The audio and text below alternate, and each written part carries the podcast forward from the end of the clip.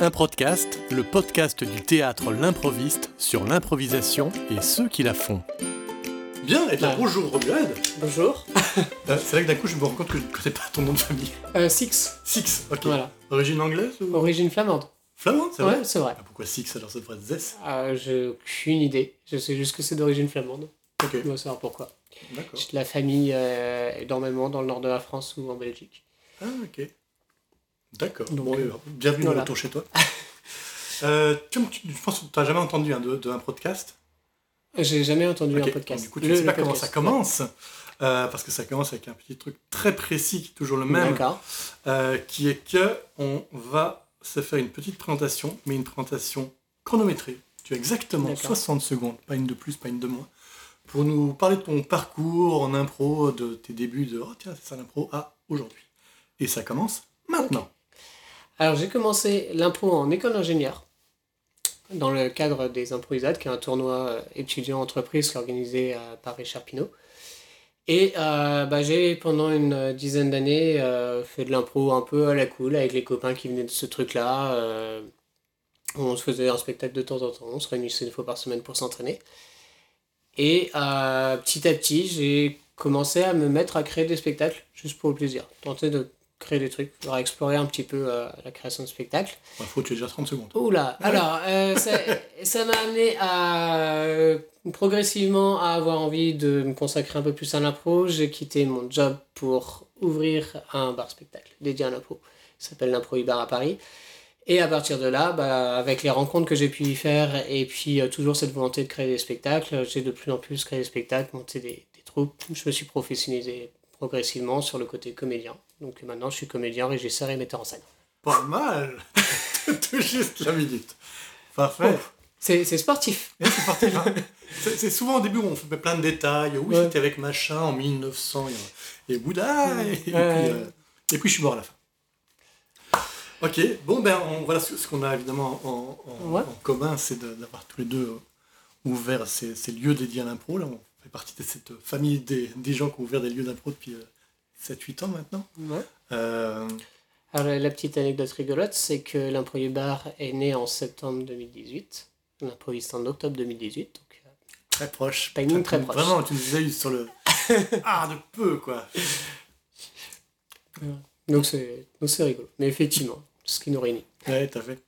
Euh, si tu devais euh... le truc impossible, si tu devais euh, dire en un mot, c'est quoi pour toi euh, que représente euh, Le, le fait de tenir ce lieu dédié à l'impro? Je prends le temps d'y réfléchir. Bon, pas plus de trente minutes, hein, parce que c'est la gueule du podcast, sinon ça va être un petit peu long. Non, je dirais échange. Échange. C'est le truc le plus central de ce genre de lieu. C'est, euh, c'est, des, c'est des lieux d'échange déjà par nature, c'est des lieux de spectacle vivant, donc c'est des lieux d'échange.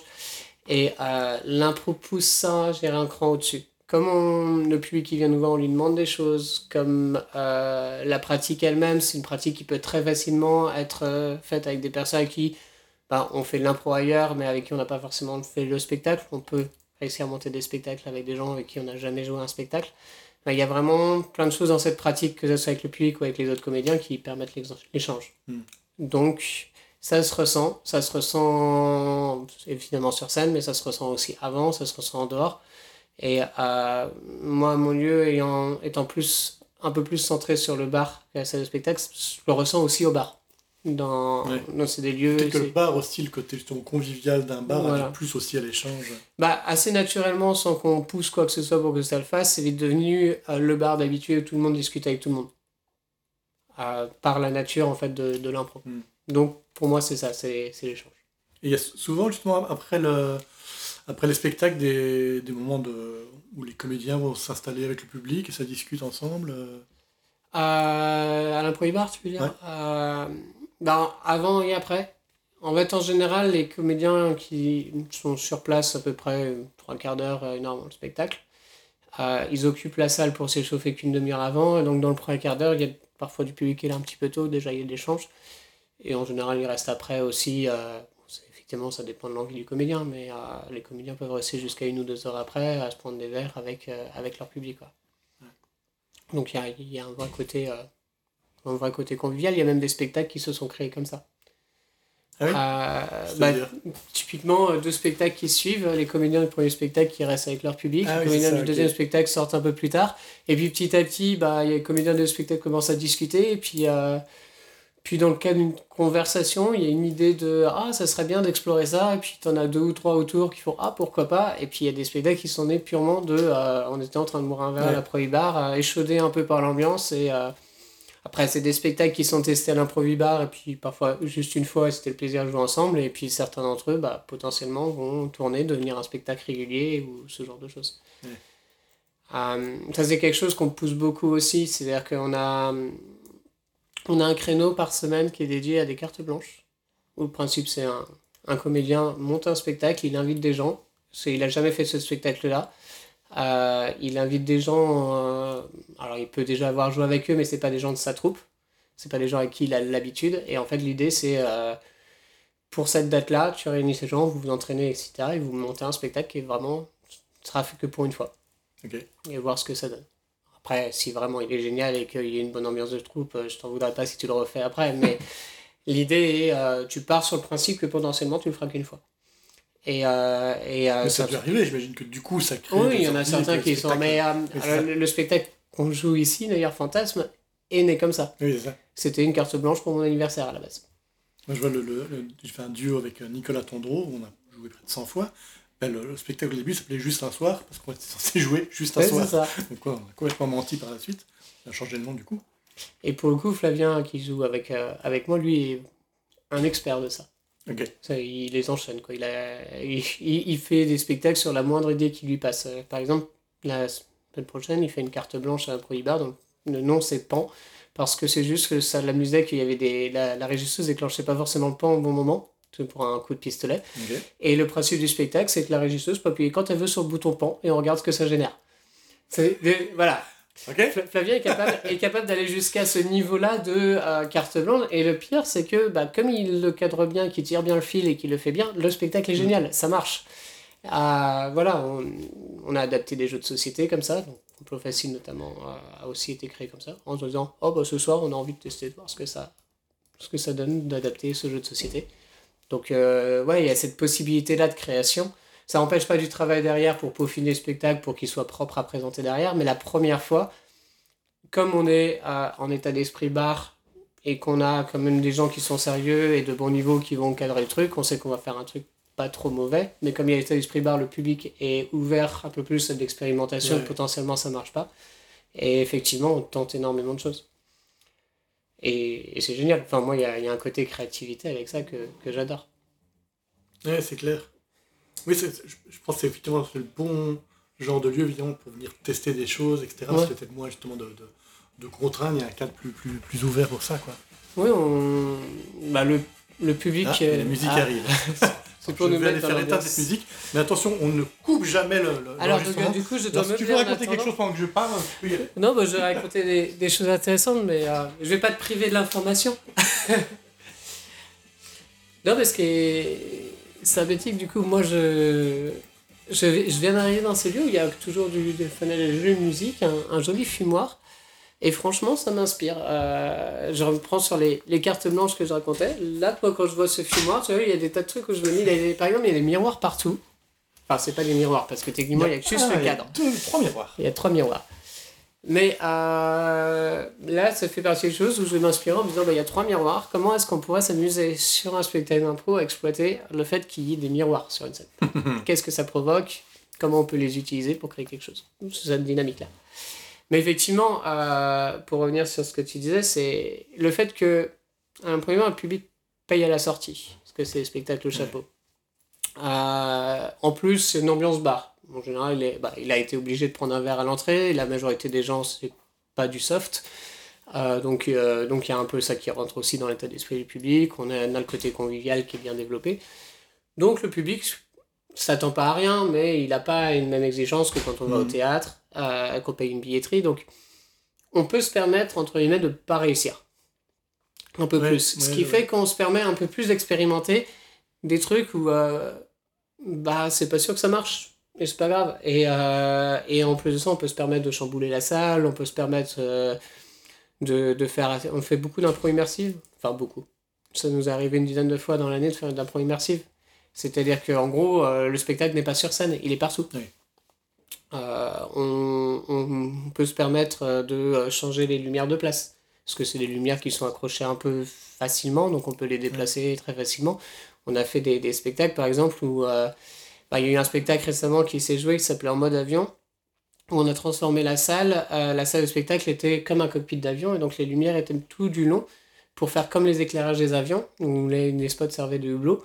Et euh, on avait le service de nourriture entre, entre les personnes du public euh, pour faire un côté très immersif. Mmh. On peut se permettre beaucoup plus facilement. Je ne sais pas que c'est impossible de faire ça à l'improviste ou dans un théâtre, mais il y a un côté où, où, où le cadre est... Enfin, le, le cadre d'un oui, théâtre est moins sûr parce que le, à, voilà, le, public, le public est venu pour quelque chose un peu plus cadré, entre guillemets. Ouais. Et donc, du coup, tu as moins de liberté. Mais euh, donc, du coup, nous, on s'amuse effectivement beaucoup... Euh, on s'amuse beaucoup avec le cadre. Mais effectivement, je me rends compte qu'on a finalement, avec les, les, les quelques lieux qu'on, qu'on verra entre la, la, la France et la Belgique, on a tous des, finalement des, des identités assez différentes. Mmh. Justement, est-ce que t'es beaucoup plus facile de, de, de pouvoir... Je sais pas, combien de temps à l'avance tu fais la programmation ? Moi, je la fais un an et demi en avance. Ok, d'accord. Donc, j'allais dire peut-être qu'il y a moyen même aussi de s'intercaler. Tiens, est-ce que c'est du temps de moi ? Alors, c'est non, encore possible, ça ou pas ? euh, Au début, ça l'était. Ok, plus maintenant. Euh, dans l'esprit, j'aimerais bien... Sauf que le problème, c'est que j'ai, bah, ça, il y a beaucoup de gens qui demandent, et donc, et les gens, eux, on, aiment bien quand même avoir leur calendrier calé. Et donc, du coup, je me retrouve un peu obligé à m'engager auprès de gens, et puis une fois que je me suis engagé auprès de plein de gens, il n'y a juste plus de place dans le calendrier. Ouais. Donc, euh, mais par contre, un truc qu'on peut très facilement faire chez moi, c'est, euh, y a une troupe qui a bah, des gens malades, ou euh, en ce moment, c'est compliqué pour une raison X ou Y. Euh, si t'as joué en théâtre, c'est démerdez-vous jouer parce qu'il va falloir qu'on ne peut pas vous remplacer. Moi, je peux beaucoup plus facilement dire bah, c'est pas grave, on va réunir quatre cinq personnes, on va faire autre chose. Il y a, y a quand même cette souplesse-là. Mm. Mais on... Et puis, comme je disais, il y a des créneaux que j'appelle purement carte blanche qui en fait sont pas dédiés à quelqu'un. Il y a un spectacle tout de suite, oui, on se verra à ce ça moment-là. Quand même, c'est, c'est, donc, il y a quand même quoi. Ce côté-là. Et puis, j'ai même eu des gens qui euh, sont intercalés pour faire des spectacles d'une demi-heure entre deux spectacles. Okay, ouais. je, voilà, on pousse très légèrement les spectacles, celui d'avant on l'avance un peu, celui d'après on le recule un peu, puis on fait un mini spectacle d'une demi-heure ouais. euh, au milieu, ça, ça arrive. Donc il y a quand même un bien, petit peu cette souplesse. Tous les lieux permettent des choses très, euh, bah, très différentes. C'est quoi, ça, pour moi. C'est hyper intéressant. Pour moi, le... l'improvibar est quelque chose qui va être euh, compliqué pour les... pour les pros qui ont besoin d'avoir... Euh... Enfin... entre guillemets, qui vont besoin d'avoir des, des revenus euh, par rapport à leur travail, tout simplement. Mmh. Puisque comme il n'y a pas de billetterie, que tu es au chapeau, et il euh, faut le dire, hein, le public parisien, c'est pas le plus généreux du monde. Mmh. Euh, en général, tu as un retour sur investissement qui est assez léger. Donc, euh, donc, il peut être assez limitant là-dessus, en termes de confort pour le public. Oui, ou en termes de, de cahier des charges aussi, de besoins techniques, et cetera. C'est ça. Ouais. Les besoins techniques, oh, ça va, on est assez bien équipé quand même. Ah, par contre, c'est l'accès à la salle qui est... Euh, bah, en général, tu as accès à la salle une demi-heure avant, à part vraiment si on s'organise ou ce genre de choses, parce que ça tourne beaucoup plus vite. Typiquement, le samedi, on a des spectacles toute la journée, donc tu peux pas dire je vais venir deux heures plus tôt. Tu peux, mais il y a déjà un spectacle. Donc, euh, euh, donc il y a un côté un peu plus usine à gaz qui donne aussi moins la possibilité de s'installer et de créer des trucs. Euh, mais en vrai, il y a un bon équipement quand même euh, pour un bar.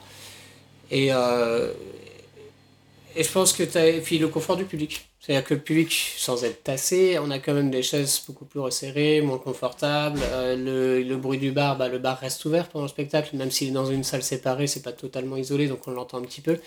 On a un certain nombre de choses qui font que bah, pour un truc très professionnel, c'est limitant. Mais c'est pas fait pour. Oui, c'est ça. Et à, à l'inverse, pour expérimenter, pour explorer, pour les amateurs qui n'ont bah, pas forcément les moyens de, d'attirer avec de la billetterie, euh, bah, c'est, un, c'est un endroit qui est idéal. Et euh, effectivement, je trouve que chaque espace, euh, que ça soit, je sais pas si t'as été à la Fabrique à l'impro, c'est encore non, autre chose. Non, toujours pas. C'est le dernier où je suis pas. C'est encore autre chose dépassé. Comme fonctionnement. On a, un, on a un fonctionnement très associatif. Fabrique à l'impro, quand on dit ça, c'est un lieu dédié à l'impro qui est à Nantes. Qui est à Nantes. Nantes voilà, ça. Voilà. Moi, j'y suis pas encore allé non plus, mais okay. j'ai, j'ai des, j'en ai déjà pas mal entendu parler, et on est encore dans une autre philosophie. Et c'est effectivement, c'est quatre lieux dédiés à l'impro, si je compte l'Improvidence euh, également. Mais pour, quatre... un petit peu peut-être pour dire un petit ah peu oui, aux gens qui ne connaissent pas forcément.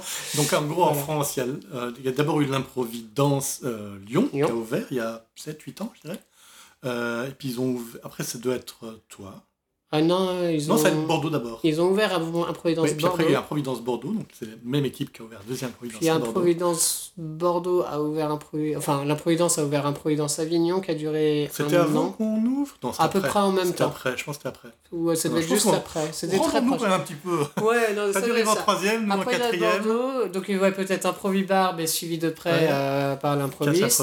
Puis c'est Improvidence Avignon. Qui a fermé depuis la cause du Covid. Ouais. Et, et, euh, puis, et puis la fabrique à l'impro, voilà. Plus récemment. Donc il y a cinq ou six lieux de convert. Et il y a un projet à Marseille actuellement, euh, ah, okay. que, que, qui n'a pas encore de nom. Mais, euh, moi j'entends, parce que les projets, j'en entends plein partout. Ouais. Moi, je, au jour où ils ont ouvert, je fais waouh, mais les projets, voilà, ça reste des projets. Mais c'est, c'est vrai que ça, ouais, ça, ça, ça, fait, ça fait cinq lieux qui sont plutôt pas mal. Ouais, ouais c'est, je trouve ça super cool, parce qu'effectivement, il y a... Il y a dix ans, il n'y avait juste rien du tout qui existait. Quoi. Ouais, c'est, c'est, euh... c'est un super mouvement qui est en train de se passer. Quoi. Mais au-delà des lieux, alors c'est lié parce que forcément les lieux aident à ça. Je trouve que la, la pratique elle-même de l'impro est en train de, d'exploser. Il y a de plus en plus de gens qui en font, mais il y a aussi de plus en plus de gens qui se professionnalisent, qui font des choses euh, beaucoup plus variées. Ouais. Ah, parce que pendant longtemps, euh, on avait euh, match d'impro et le long form classique de l'histoire d'un héros. Ouais.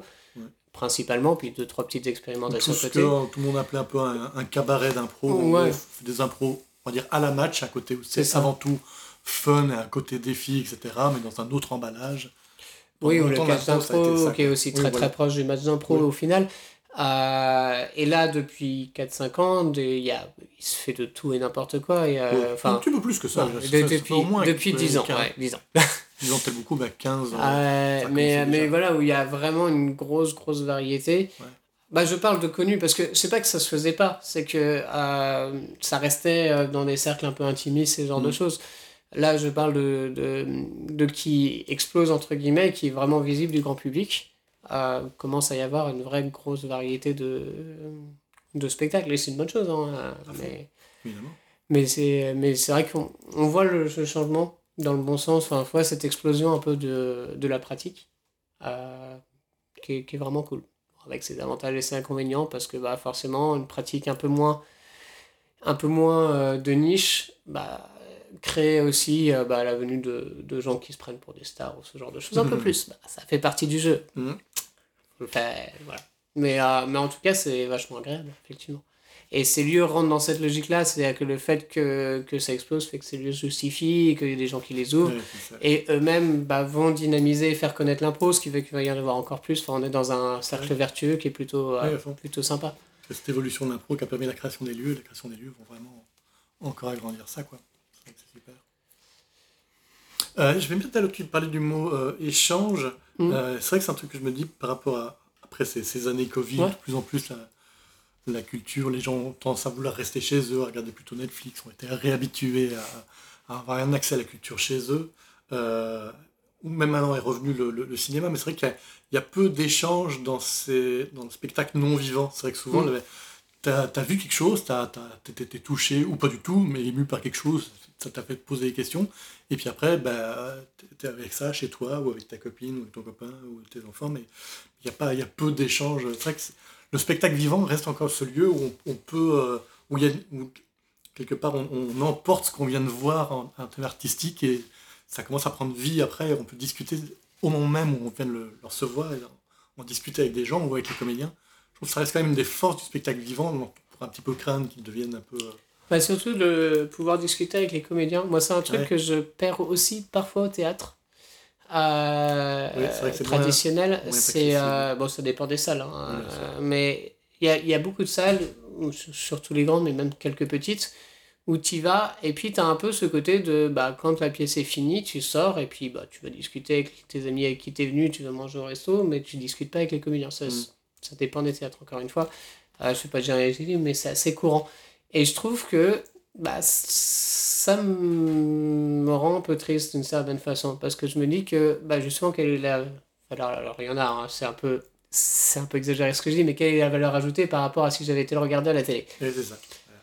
J'exagère un peu parce qu'il y a quelque chose quand même de différent d'être sur place mais euh, c'est enfin pour moi la vraie grosse valeur ajoutée quand je vois un spectacle vivant c'est, c'est ce côté où euh, t'as la possibilité alors pas forcément de discuter pendant une heure mais de d'être là, de sentir comment le comédien a vécu aussi de l'intérieur, comment d'autres personnes du public ont senti ça.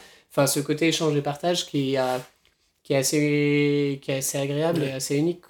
On l'a, on l'a fort ressenti nous avant dans, dans toutes les multiples euh, positions en temps de Covid et cetera. Il y a eu un moment où c'était ok, vous avez le droit de jouer mais pas de tenir un bar. Et donc là, d'accord, ah oui. les gens arrivaient dix minutes avant le spectacle, s'asseyaient, fin du spectacle, les gens sortent. Et donc, tu as les comédiens qui sortent et il n'y a plus personne. Et bah, du coup, ils rentrent chez eux. Et c'est, c'est très bizarre, en fait. T'as... Oh putain, cette période-là, curieux, c'était même... Enfin, après, nous, les règles à Paris étaient légèrement différentes, mais on a même eu des périodes où les gens pouvaient fonctionner dans le bar, ils pouvaient rentrer, mais il fallait qu'ils soient à plus d'un mètre cinquante les uns des autres. Et, et euh, qui... Euh, et... Franchement, j'avais... moi j'appréciais pas. C'est, bah c'est une oui. période où j'ai pas apprécié faire tourner le bar. Tu euh... n'as pas aimé le confinement ? Non. Alors... Bah, t'es la première personne qui me dit ça. Mais ce que je veux dire, c'est moi, enfin, quand je dis que j'appréciais pas, c'est pire que ça. C'est... C'était vraiment, j'avais l'impression de retrouver euh, le même genre de souffrance d'aller au travail que j'avais quand je ouais. travaillais en grande entreprise. Où je vais au travail parce qu'il le faut, parce que bah, ça me rapporte de l'argent, et cetera. Mais j'ai aucune envie d'être là. Ouais. Et, et c'était vraiment ça, c'était pas, c'est pas cool, c'est, j'avais pas envie d'être là, c'est, j'avais pas envie d'être là à regarder tes, tes, des gens en me tenant à distance, eux, qui se, même se tenaient à distance les uns des autres, mmh. euh, sur, sur une ambiance qui était euh, bah, très pesante, quoi. Bah, quelque part, ça peut aussi dire que c'est, pour le voir positivement, que ça ait du, du bon de nous rappeler, en fait, quel est ouais, l'intérêt ouais. de ces lieux-là, en fait, c'est, c'est, c'est, c'est la vie que ça amène, quoi.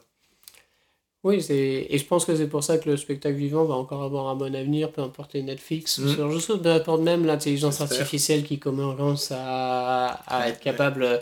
bah, quasiment de faire de l'impro, hein, soyons clairs. Mmh. Euh, sauf que ça reste une machine. Et, tu as un peu euh... joué avec ChatGPT, j'imagine euh, Alors non, non, on est des spectacles expérimentaux avec ChatGPT. Ouais, ouais, j'imagine. Où, euh, globalement, il commençait une impro, il lui expliquait, il lui demandait la suite. Ouais. Et donc, euh, au, au le... cas où, nouveau, je fais une petite voilà. parenthèse, au cas où les gens ne euh, connaissent pas, donc ChatGPT est une petite intelligence artificielle où on peut converser euh, par écrit avec une intelligence, et donc, euh, sauf que ses réponses sont très crédibles, on pourrait vraiment imaginer que c'est un humain qui les a, qui les a indiquées, et notamment il est capable, on peut lui demander, tiens, écris-nous un scénario de film d'horreur, euh, écris-moi un sketch avec des dialogues euh, euh, qui concernent, je sais pas, un mari, sa femme et son amant, et, euh, et, et il pond quelque chose de... Pas, pas génial, mais, mais correct. De crédible. En fait, tu prends quelque chose où euh, tu as juste à faire deux trois petites corrections derrière mm. pour que ce soit sympa. Donc, on pourrait se dire, effectivement, euh, bah, la valeur ajoutée de l'être humain derrière commence à être de, de plus en plus faible. Mais en vrai, je pense que sur un truc comme le spectacle vivant, non. Parce que, euh, bah, comme je disais, tu peux pas aller voir la machine en lui disant... Bah, Hey, mais pourquoi t'as eu cette idée-là et comment, comment tu t'es senti quand tu t'es retrouvé enfin, surtout dans l'impro, il y a vraiment ce côté, euh, ce côté funambule que le public aime bien dans l'impro. Ouais. C'est-à-dire le côté de, à n'importe quel moment, tu peux te casser la gueule parce que, t'es, parce que tu prends des risques et, euh, et en fonction de ce qu'on t'a apporté, tout ça, tu peux te retrouver à pas savoir, euh, pas savoir quoi faire. Donc, ce qui est génial, c'est que tu sais quand même quoi faire. Enfin, ce que le public aime dans l'impro, c'est, comme je dis, le côté funambule, c'est ce fait d'être sur un fil très, très petit où à n'importe quel moment, tu vas te casser la gueule. Mais en fait, non, tu tiens. Ouais. Et euh, ça, une machine ne te donne pas ce sentiment-là. Parce que bah, la machine, elle sait ce qu'elle fait. Elle maîtrise, ouais. elle contrôle. Euh, elle n'a pas d'émotion par rapport à ça. Et, et je pense que du coup, bah, un spectacle d'impro joué par une machine, euh, ça va être rigolo au début parce que c'est nouveau. Oui, c'est ça. Et puis très vite, on va s'en lasser. Il y a, il y a quelque chose de vraiment humain, entre guillemets, dans l'impro que, que, en tout cas aujourd'hui, à l'intelligence artificielle peut pas peut pas remplacer quoi. Ouais. Oui, je pense même que le s'il devrait rester un dernier spectacle vivant debout, ce serait probablement l'impro parce que c'est celui où on mmh. sent le plus le côté c'est ici et maintenant, j'assiste à un truc unique, je, je pourrais pas voir ça en vidéo, ça donne pas pareil. Oh, il y a bah... un truc qui, qui est ah, moi j'étais euh... avec la vidéo. Ma première grosse déception par rapport à l'impro, ça a été justement en vidéo quand j'ai quand j'ai commencé l'impro, j'étais extrêmement fan du spectacle du cercle des menteurs. Mmh. Euh... un spectacle je fais l'effort d'expliquer ça aussi je fais l'effort pour tout le monde c'est, c'est un, un spectacle qui tournait euh, bon, il y a quinze vingt ans euh, qui était assez incontournable de très bon niveau où le principe globalement c'était qu'à partir d'un mot euh, cinq comédiens faisaient une proposition de début d'impro très courte, le public choisissait laquelle il voulait voir continuer et puis on voyait la suite. Et euh, moi j'étais extrêmement fan de ce spectacle parce que bah, il était super bien joué, il était très dynamique, très vivant. Et ah, ils ont fait un D V D. J'ai acheté le D V D. Je l'ai regardé en le montrant à mes amis en disant vous verrez, c'est trop génial. Mm-hmm. On s'est tous emmerdés. Ouais. Ça, ça marchait pas. Ça, pas dans l'ambiance de la salle. Euh, ça ne marchait pas. C'est, ça, donnait, euh, ça donnait un mauvais film, quoi. Et effectivement, l'impro, ça reste le truc ouais. où, euh, même quand tu le vois en vidéo, bah, ça permet d'avoir une idée, mais ça peut te tirer un ou deux rires sur une bonne punchline, mais t'as, t'as pas l'émotion qui va avec, t'as pas l'ambiance de la salle qui va avec. Euh, si je reprends le côté funambule, c'est comme voir un funambule athée. C'est pas la même chose que quand tu, tu le vois au-dessus du vide, quoi. Il y a, y a autre chose, quoi. Ouais. Oui, moi, c'est arrivé qu'il y ait des, des programmateurs qui envisageaient de prendre un spectacle d'impro, et qui demande est-ce que vous avez une captation. Je dis mais ça n'a pas beaucoup de sens, de toute façon ce ne sera pas la même chose que ce que vous verrez. Et oui, quand même, pour avoir une idée, j'ai, j'ai jamais accepté. Je dis, non, ouais. C'est pas fait pour être vu en vidéo, c'est pas possible en fait. Oui, et après, euh, parfois on est obligé quand même de passer par cette étape-là, pour un, parce qu'un programmateur n'a pas forcément le temps d'aller voir tous les spectacles. Et... Donc moi je préfère leur dire euh, attention, l'impro dégage pas la même chose, mais je veux bien vous montrer une vidéo, mais essayez de la regarder avec le recul mmh. de... Ce que vous regardez, c'est pas est-ce que c'est bien ce spectacle, c'est quelle est la dynamique du spectacle, les étapes, tout ça, pour que vous compreniez un petit peu ce qu'on propose. Ouais. Et euh, d'un point de vue purement technique, la vidéo peut servir. Mais effectivement, aller voir des spectacles d'impro... À, à euh... j'aurais, j'aurais moins de soucis à montrer ça à quelqu'un qui connaît bien l'impro, voilà, qui ouais. sait ce que c'est, qu'on a déjà vu plein. Mais un programmateur qui déjà, tu l'as dit, impro, il a fait « Oula, c'est déjà compliqué ça ». Il lui a envoyé ça, envoyé mm. quelque chose qu'il n'est pas habitué à voir, s'il est déjà habitué à voir des captations d'un spectacle fini, écrit, et cetera Euh, mais effectivement, j'aurais moins de problème à montrer ouais, à quelqu'un qui est. Voilà, j'aurais pas de souci à t'envoyer un truc qui est d'impro ouais. ou à envoyer ça à Thomas, à l'Improvidence. Après, il y a, y a des choses possibles avec la vidéo. Euh, nous, on a expérimenté ça pendant le confinement. Oui, justement. Nous aussi, on avait un spectacle en streaming. Euh, alors, il y a eu le spectacle en streaming, il y en a eu beaucoup, mais nous, on a été un cran plus loin. C'est-à-dire qu'il y a eu une période, je ne sais plus exactement pourquoi, euh, on pouvait se balader, se rencontrer, mais les bars ne pouvaient pas ouvrir. Donc, moi, je n'ai pas pu ouvrir, mais je pouvais très bien avoir des gens qui viennent pour travailler. Euh, et on a fait euh, dans cette période-là des, des spectacles d'impro où les comédiens étaient dans la salle, ils jouaient vraiment de l'impro normalement, on avait des cadreurs professionnels qui venaient et qui étaient mobiles. Plus euh, quelqu'un au montage, euh, bah, à l'occasion c'était Flavien qui le faisait en direct, et euh, alors, tout s'appelait Le Vrai Show qui durait trois heures, avec deux comédiens, et euh, ça a été génial, et ça a vraiment plu. Et puis bon, il y avait cette interaction euh, comme on avait dans les spectacles en streaming, donc les gens pouvaient mettre des commentaires et on les remontait. Euh, mais en fait, ce qui a fait que ça a marché, et c'était donné bien à la caméra, c'est que euh, les, les caméramans euh, et le monteur étaient là sur place et improvisaient eux-mêmes. Oui, et donc du ça, coup, c'est pas, c'est, c'est, ils filmaient pas en face, euh, en plat, comme si on était dans le public. Oui. Ils venaient chercher l'émotion qu'ils voulaient, oui, et en fonction d'un angle, en fonction d'un... Et en fait, les comédiens eux-mêmes jouaient avec la caméra, c'est-à-dire qu'ils avaient conscience de comment était la caméra par rapport à eux, et ils changeaient leur jeu en fonction de ça. Et donc, du coup, là, on arrivait à dégager des choses intéressantes, mais parce que, euh, parce que les caméras étaient... Vous utilisiez vraiment le langage cinématographique. Voilà. Moi, c'était la, la... ce sur quoi j'étais un peu réticent face à l'une ou l'autre proposition à cette période-là, où c'était uniquement les comédiens sur scène, effectivement, c'était juste comme une captation. Mm. Et là, je me dis, pour moi, c'est... le moins intéressant de la, de la vidéo, et, et en plus il n'y a pas de public, donc il n'y a même pas cette ambiance-là ouais. pour donner. Donc ça, j'y croyais pas trop. Pour moi, l'intérêt, c'est effectivement vraiment utilisons la contrainte pour ce qu'elle est. Elle est intéressante. D'un coup, il y a une caméra, c'est un autre langage, il faut raconter autre chose, puis, raconter les choses autrement, quoi. Pour le coup, c'est commun à l'impro et théâtre. Je pense qu'il y a un truc que euh, le fait de voir juste une caméra pleine ne donnera pas, c'est que quand on est en impro ou en théâtre, on regarde pas globalement la scène. C'est-à-dire, en tant que public. Oui. On va être concentré à un moment donné sur l'émotion d'un comédien en particulier, ou sur un, un mouvement qu'il fait, ou sur... Euh... Et c'est d'ailleurs pour ça que beaucoup de comédiens travaillent sur le, les mouvements parasites, pour éviter d'attirer l'attention pour rien. Euh, on va vraiment être concentré sur des aspects, en fait. Euh, et là, ça reproduisait ça, puisque le caméraman allait chercher cette chose-là. Alors que quand t'as un truc général, et qu'après t'es devant la, la, la télé, t'as ce côté plat, où tu vas moins regarder... Euh... En général, quand on regarde un truc à la télé, on regarde tout d'un coup. On est moins concentré mmh. particulièrement sur un regard, sur, un, sur une émotion, sur un truc, alors que clairement, au théâtre, tu peux avoir des moments euh, où euh, ça fait peut-être cinq minutes que tu n'as toujours pas regardé le deuxième comédien qui est sur le côté, parce qu'en fait, l'important, c'est à quel point ça dégage de la, du premier, tu vois. Donc, il euh, y avait au moins ça qui était compensé. Et puis effectivement, euh, le public a été... Euh, nous, on avait fait venir un public ça, petit, pour respecter au maximum les règles, mais on avait fait venir quelques amis pour faire le rôle d'un public aussi, pour créer justement ouais. cette interaction. Euh, ils ne faisaient pas de propositions, ils reprenaient les propositions du public sur Internet, mais le fait que ça soit énoncé à haute voix par des gens qui sont là, qui te regardent, qui applaudissent, bah, ça jouait. Hmm. Ça jouait dans la qualité du jeu, et je pense que ça joue aussi dans l'ambiance qui, qui ressortait.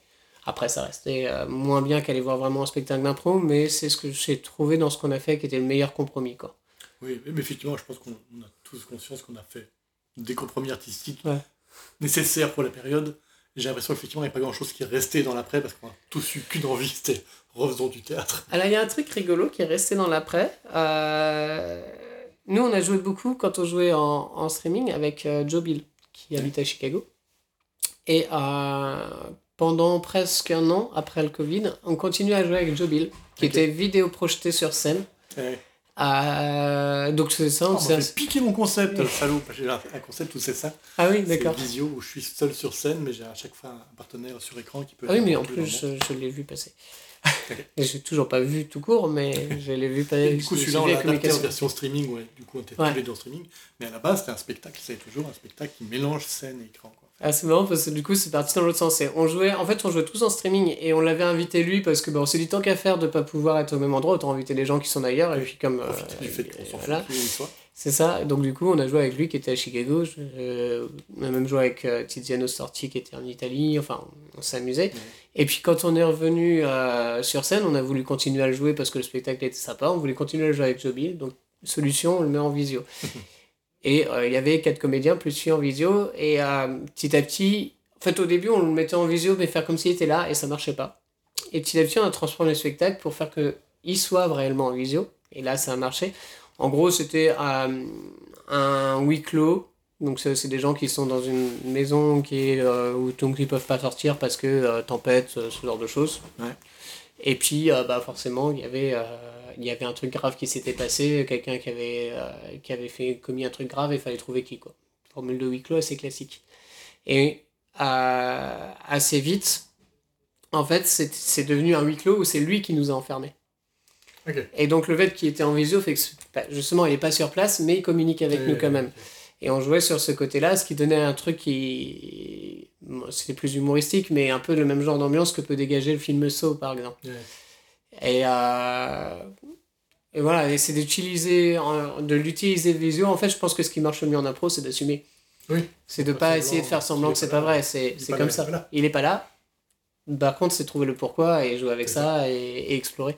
Mais oui, on a joué presque un an avec, donc comme quoi. Okay. Mais c'est vrai que assez vite, la plupart des trucs qu'on fait, on est revenu sur ce qu'on faisait avant, bah, à ouais. savoir être tous là, ce qui est quand même bien plus sympa et convivial. Et, euh, et jouer ensemble, quoi. Et pour parler, poum, je rebondis de, ouais. des spectacles qu'on fait sur scène. Euh, si tu nous parlais un petit peu des deux spectacles avec lesquels tu es venu, ouais. euh, que tu joues à partir de ce soir, euh, donc ouais, ce soir, ce soir c'est jusqu'à d'abord... dimanche. Alors ce soir, je joue Complot facile pour briller en impro. Ouais. Alors, c'est... un peu le pitch de tout ça.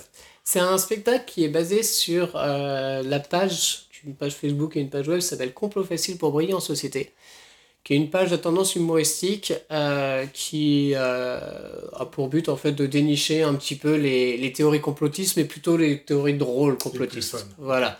Euh, on a typiquement, euh, ils vont prendre une photo où il y a la terre plate et puis il y a de l'eau qui coule de partout, euh, et, et ils vont, ou alors ils vont balancer des justifications de euh, si la terre est pas plate, euh, pourquoi est-ce qu'on voit aussi loin à l'horizon ? Voilà, c'est, c'est vraiment très très deuxième voire troisième degré.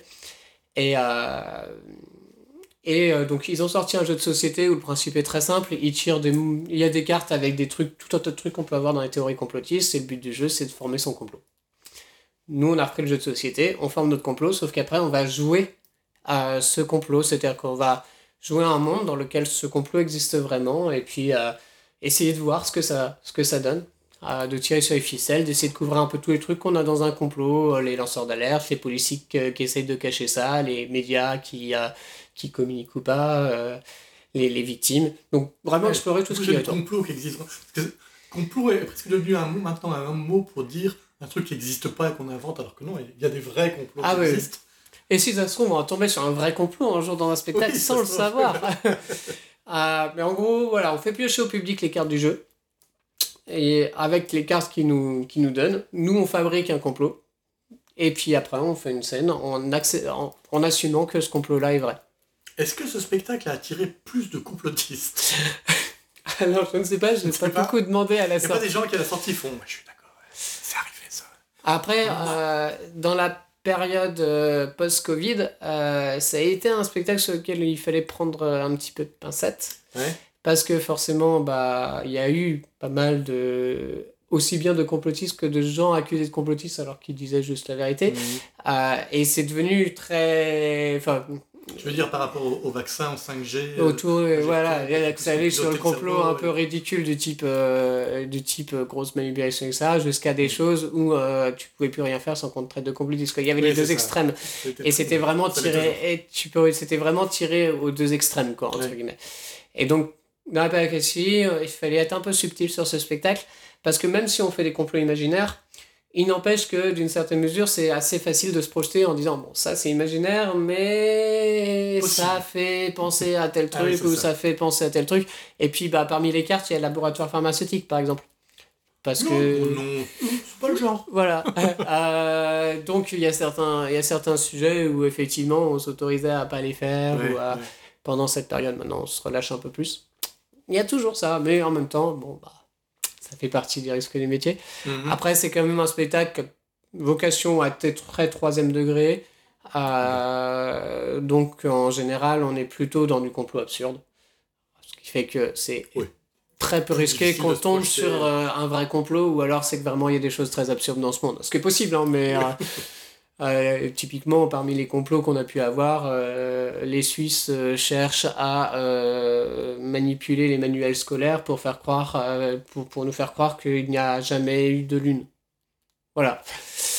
Euh, je dis pas que c'est impossible que ça existe, mais voilà. C'est, on, on est quand même sur des trucs qui, en théorie, il y a peu de chances qu'on tombe dessus. C'est ça.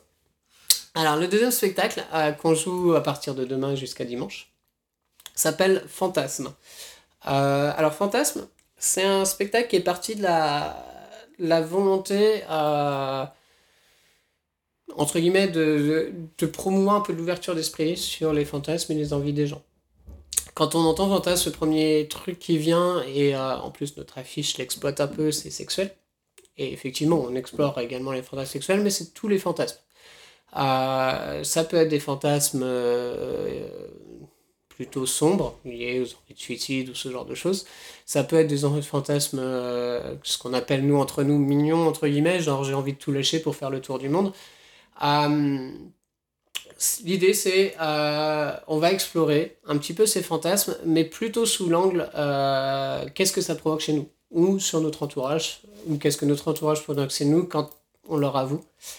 Ah. Euh, c'est un peu plus ces angles-là. Euh, Donc ça ne sera pas trop, vous n'allez pas réaliser le fantasme ou, on, ou si Alors on peut. Okay. Euh, c'était, c'est d'ailleurs pour ça que ce, ce spectacle, on le déconseille aux enfants. Mmh. Euh, il est plutôt prévu. Bon, il reste accessible pour des, des seize dix-sept ans euh, sans problème. Mmh. On n'est pas non plus dans du, dans du spectacle. Typiquement, si on a un, un fantasme sexuel, on ne va pas aller dans de l'érotisme non plus, mais on peut avoir de la sensualité. Peut avoir des sujets qui peuvent être tabous pour certains, comme, je sais pas, par exemple, le B D S M ou ce genre de choses. Donc, on peut, on, et on peut aller dans la... dans nos personnages réalisent le fantasme. Parce que c'est intéressant de voir euh, la réalisation, ce que ça provoque. Oui, entre ce qu'on s'imaginait et, et la puis, concrétisation. Et puis, on va pas non plus se priver de faire une jolie mise en scène, euh, si on peut faire une jolie mise en scène sur la réalisation du fantasme. Donc, l'idée, c'est pas, euh, c'est pas d'en faire un tabou, justement. L'idée globale du spectacle, c'est que le fantasme n'est pas un tabou, il est accepté par le personnage principal, il peut être jugé négativement par les gens autour, parce qu'on veut aussi pouvoir traiter de euh, pression sociale, ouais. ou, euh, ou même de, ré, fin, de réflexion personnelle, c'est-à-dire qu'on peut accepter d'avoir ce fantasme, mais se dire que c'est peut-être pas une bonne idée de l'avoir, entre guillemets, donc on peut avoir un peu mmh. ce, ce truc-là, mais on part du principe sur euh, le fantasme est accepté par le personnage, et va vraiment être au cœur de l'histoire. Euh... Après, on part du coup de fantasmes du public, on pose des questions très intimes et très personnelles au public, mais de façon anonyme. Euh, donc les, le public répond euh, sur des bouts de papier, il ne met pas son nom, et on, on, on tire des bouts de papier, enfin, plus précisément on les choisit parce qu'on se permet nous-mêmes de ne pas traiter certains sujets euh, qui, qui seraient mmh. trop difficiles à traiter, soit parce qu'on est... On Ce serait est... quoi Ce serait quoi les sujets qui ne passeraient pas? Alors pour moi, il y a deux types de sujets qui ne passeraient pas. Euh, le premier, ce serait ceux où on ne se sentirait pas capable de le traiter de façon correcte et que ça pourrait être insultant de mal le traiter. Par manque de connaissance du sujet. Voilà, on ne connaît pas du tout. D'accord. Et du coup, on va, le faire, on va avoir tendance à le faire de façon caricaturale oui. ou ridicule. Et ça serait manquer de respect au sujet. Oui. Alors nous, on ne veut pas. Et on va éviter à tout prix ce truc-là. Alors, je ne dis pas que ça nous est jamais arrivé de, d'être à côté de la plaque, mais on essaye autant que possible d'être sur quelque chose de réaliste. Euh, et après, euh, l'autre type de sujet, c'est des sujets qu'on ne cautionne pas, tout simplement. Okay. Euh, c'est-à-dire que, comme j'ai dit, le but de ce spectacle, c'est d'avoir un... Un, un, quelque chose qu'on valorise. On valorise la diversité des fantasmes, la diversité des envies, la diversité de, de ce que ça provoque. Et euh, alors quand je dis qu'on ne cautionne pas, euh, on essaye d'être le plus ouvert d'esprit possible. Mais ça va beaucoup être... Euh, toujours rêver d'être un nazi, euh, délicat. Ça pourrait à la rigueur ça passer. Ah, okay. euh, alors c'est quoi qui... C'est... Si le nazisme passe, qu'est-ce qui passe pas ? Bah, en fait c'est... Enfin, disons que le nazisme, il faudrait qu'on réfléchisse. Il euh, faudrait, faudrait collectivement qu'on réfléchisse pour savoir comment on le traite pour que ça passe. Qu'est-ce mm-hmm. qui fait que... En fait, qu'est-ce qui fait ? Quelle est la raison derrière ? Et pourquoi ? euh, Ça, éventuellement... Mais ça, tu peux te la poser pour... Il n'y a rien qui est de trop. En fait, cette question pourquoi ? Typiquement, un fantasme que je ne traiterai pas quoi qu'il arrive, c'est euh, j'ai envie de violer quelqu'un. Et la question du pourquoi, tu ne le trouves pas intéressante aussi ? Euh... Ce qui veut pas dire que c'est, en fait, c'est une bonne raison, il n'y a pas de bonne raison. Non, mais, mais, euh, c'est, mais c'est, enfin, ce qui me pose problème, c'est que je ne pourrais.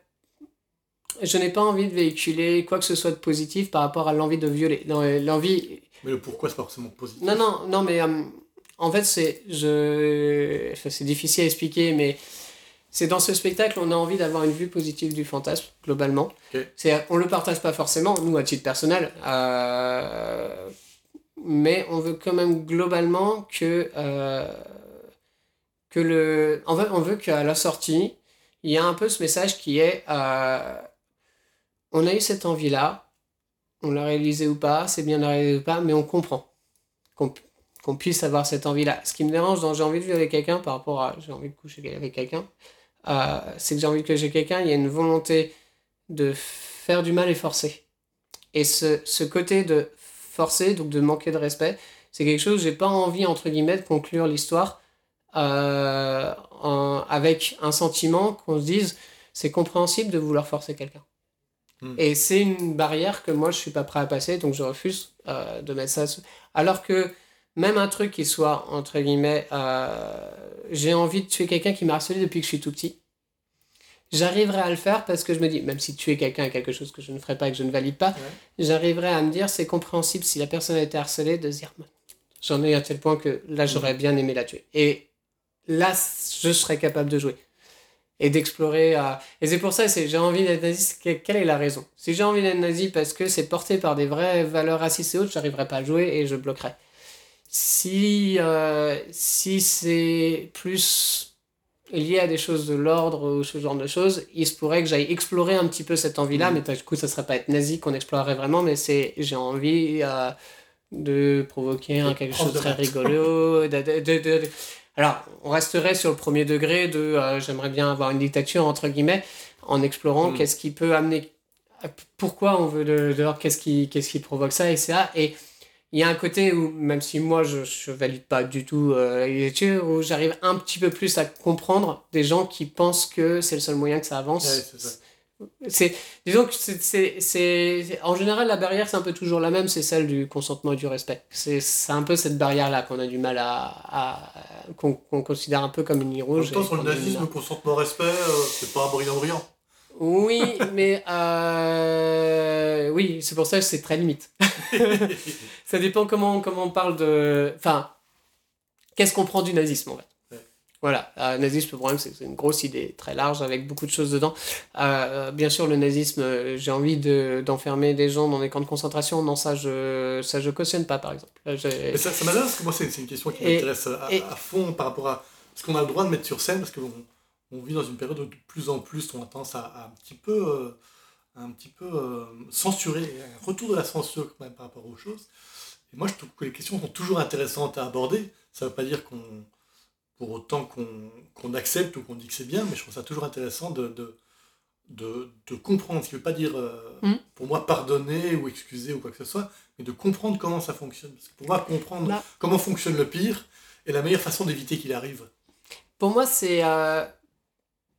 C'est complètement acceptable et normal d'avoir sur scène des choses qui, qui, que je ne cautionne pas du tout et qui sont même choquantes pour moi. Euh, après, faut le, ça dépend de comment on l'amène en fait. Ouais, ça ouais, dépend de comment on traite le sujet, ça dépend de... Et en fait, le, le, le souci de traiter ces sujets-là dans le cadre de Fantasme, c'est qu'il y a plusieurs sujets un peu limites où, très typiquement, je pense que les nazis, on ne le prendrait pas et on prendrait quelque chose qui serait moins limite. Ouais. Euh, c'est, c'est que on... ça rentre en conflit avec ce qu'on veut valoriser dans le spectacle. C'est le message général du spectacle, oui, oui. c'est euh, il y a une grosse variété de centaines de moments, il y en a qui ne sont pas les tiens, mais c'est pas pour ça que c'est pas compréhensible, que c'est pas acceptable et que ça n'existe pas. Et euh, quand les gens ont ces fantasmes-là, en fonction des jugements qu'on leur porte ou de leur auto-jugement, qu'est-ce que ça provoque chez eux d'explorer ce truc-là, mais on veut quand même partir sur quelque chose de, entre guillemets, on te comprend. Ouais, un, un, en fait, on veut qu'un... Un, un on parti veut... pris d'avoir les, montrer les fantasmes positifs sous un bon angle. En fait, en fait on... on On veut pouvoir, euh, on veut pas forcément pouvoir dire je suis d'accord, je ferai pareil. Mmh. Il se peut qu'il y ait des choses qu'on fera jamais et qui nous on comprend pas pour nous. Mais par contre, on veut toujours être capable de dire mais que toi tu penses, je peux le comprendre. Ouais. Et si à un moment on n'y arrive pas, euh, on se refuse de traiter le sujet parce que je, parce qu'on n'arrivera pas à le traiter. Puis on n'arrivera pas à le traiter de façon crédible, euh, positive, et cetera. Après. Euh, avoir des personnages, on reprend la thématique du viol, avoir des personnages qui considèrent que le viol c'est une bonne chose, dans d'autres types de spectacles, ça pourrait m'arriver. Mmh. Et, oui, ça, euh, c'est un choix par rapport à ce spectacle. Mais, mais, ça m'a, mais dans, ce, dans des spectacles où le personnage est comme ça, mais globalement le spectacle n'est pas comme ça. Mmh. J'ai, c'est-à-dire que le, le, le public, entre guillemets, ça, euh, n'aime pas ce personnage. Et c'est fait pour qu'il ne l'aime pas. Alors, ça ne veut pas dire qu'on ne va pas jouer un petit peu sur le « il va s'y attacher » et ensuite se rendre compte qu'en fait, c'est quelqu'un d'ignoble, entre guillemets, mais on a quand même le truc où, à un moment, on, le spectacle va montrer que ce genre de choses, nous, on ne l'accepte pas. On va explorer les raisons qui l'amènent, ce qui fait qu'on va peut-être un petit peu le comprendre parce qu'on voit d'où ça vient, mais il y a toujours un moment où, où, on, va, où on va ressortir le côté de « on ne cautionne pas ». Ça dit, voilà, moi je trouve ça aussi intéressant de, de suivre un personnage qu'on, qu'on apprécie plutôt, et c'est celui-là qui fait le pire. Oui. Euh, moi je trouve ça aussi intéressant de, par rapport au côté, on entend souvent, euh, quand quelqu'un fait vraiment quelque chose d'atroce, on le qualifiera de monstre. Comme si tout d'un coup un humain n'était mmh. pas capable de faire ça. Ce qui est très paradoxal parce que les, les choses les plus atroces qui ont été faites sur Terre ont toutes été faites par des humains. Oui, mais par des animaux, quoi, les, les pires. Humains sur terre, les pires animaux sur terre, c'est les humains en fait. Mais, mais ce côté-là, penser que ça, c'est pas vraiment des vrais humains en fait, c'est d'exception. En, en fait, ce côté-là, moi, je suis capable. Enfin, c'est, c'est, c'est, je suis capable, mais à un moment, à la fin, le public va quand même se dire, ah, en fait, on s'est attaché à la mauvaise personne. Ouais. Et je pense que je j'ai pas envie qu'à un moment, à la fin du spectacle, le public puisse se dire. Mais les comédiens ont trouvé ça bien en fait que ce, que ce personnage euh, ignoble soit comme ça. Enfin, si tu veux, c'est là où la limite ouais. elle est à, pour moi, où je, où, pour moi hein, je dis pas que tout le monde devrait avoir celle-là, mais c'est là pour moi il y a une limite que je suis pas prêt à passer. C'est que, c'est que je veux qu'à la fin le public il sorte en disant ouais, euh, ce gars-là c'est un gars-là, entre guillemets. Euh, mais ça n'empêche pas qu'on peut avoir effectivement enfin tu sais le public euh, tout tout le spectacle. Moi, je travaille actuellement sur un projet, je sais pas s'il aboutira, euh, autour de la perversion narcissique. Okay. Et euh, où euh, c'est assumé que un des personnages sera un pervers narcissique depuis le début, sauf qu'en fait euh, on a prévu qu'il y a la moitié du spectacle où on doit faire en sorte que ce spectacle que ce personnage paraisse le personnage le plus sympa, le plus normal, le plus euh, bon vivant, et cetera possible. Euh, ouais, la moitié, même un peu plus la moitié du spectacle où on Sinon, va faire ça. C'est pas un bon pervers narcissique d'ailleurs. Euh, voilà, comme, comme dans la vraie vie, les pervers narcissiques sont. Et en fait, euh, twist à peu près quarante minutes du spectacle où on va retracer tout ce qu'on a vu. Mais ce que aussi avec l'angle de la victime. Ok. Et euh, voilà, c'est un projet assez touchy pour le coup, qui est, parce que faut, faut réussir à être juste là-dessus, ça va pas être simple, donc c'est pour ça que pour l'instant il n'est pas abouti, et est-ce qu'il aboutira, on sait pas, on y travaille en tout cas. Mais euh, là pour le coup c'est, c'est utilisé pour justement euh, mettre en valeur ce qu'est la réelle perversion narcissique, parce qu'aujourd'hui c'est un terme devenu à la mode qui est traité oui, à toutes les oui. sauces, euh, de mettre ça en avant, et puis de... En fait le spectacle ne dira pas, ça parle d'un pervers narcissique. Donc les gens qui viendront pour la première fois, viendront en pensant voir un spectacle d'impro sur l'histoire de, de personnes. Quoi. D'accord. Et, euh, et justement, de pouvoir euh, appuyer sur le... Enfin, jouer justement avec ce côté de... Cette personne est ignoble, mais depuis le début, on a sympathisé avec lui, parce qu'en fait, on a eu sa version des choses, sa vision des mmh. choses, et que sa vision des choses nous donnait un angle qui avait l'air super oui, sympa, qui avait l'air convivial, alors qu'en fait, pas du tout. Et avec la même subtilité que peut y avoir... Euh, et qu'il y a dans le cas des, des pervers narcissiques, qui est que le pervers narcissique lui-même ne se rend pas forcément compte de ce qu'il mmh. fait à cent pour cent. Bon, un petit peu quand même, mais pas totalement, tu vois. Je qualifierais probablement peu de pervers narcissique c'est lui-même. Et donc, essayer d'avoir cette justesse-là, je ne sais pas si on va y arriver, euh, mais par exemple, mais pour revenir sur ce que je disais, il n'empêche qu'à la fin, on voit que c'en est un. Ouais. Et, à, et, et je, pour moi, c'est là qu'est ma ligne rouge, c'est-à-dire qu'à aucun moment, je veux que ce personnage-là s'en sorte. Totalement. Ouais. Je, il s'en sort peut-être dans l'histoire, mais il s'en sort pas du point de vue du jugement du public, entre guillemets. Ah, comme ça, okay. Peut-être que dans l'histoire, il va s'en sortir. Mais alors, le public va sortir en disant « Oh putain, il s'en est sorti !» Pour le public, je commence à entendre des gens qui ouais. ont un spectacle qui commence dans trente minutes. C'est bien que nous, on se occupe de notre spectacle, quand même. Donc, ah oui, merci, Romuald, pour parler, cet ouais. échange. bah, merci beaucoup. Et puis, euh, ouais. au plaisir de te voir sur scène dans quelques minutes. Merci. Merci. C'était Improdcast, le podcast du Théâtre l'Improviste.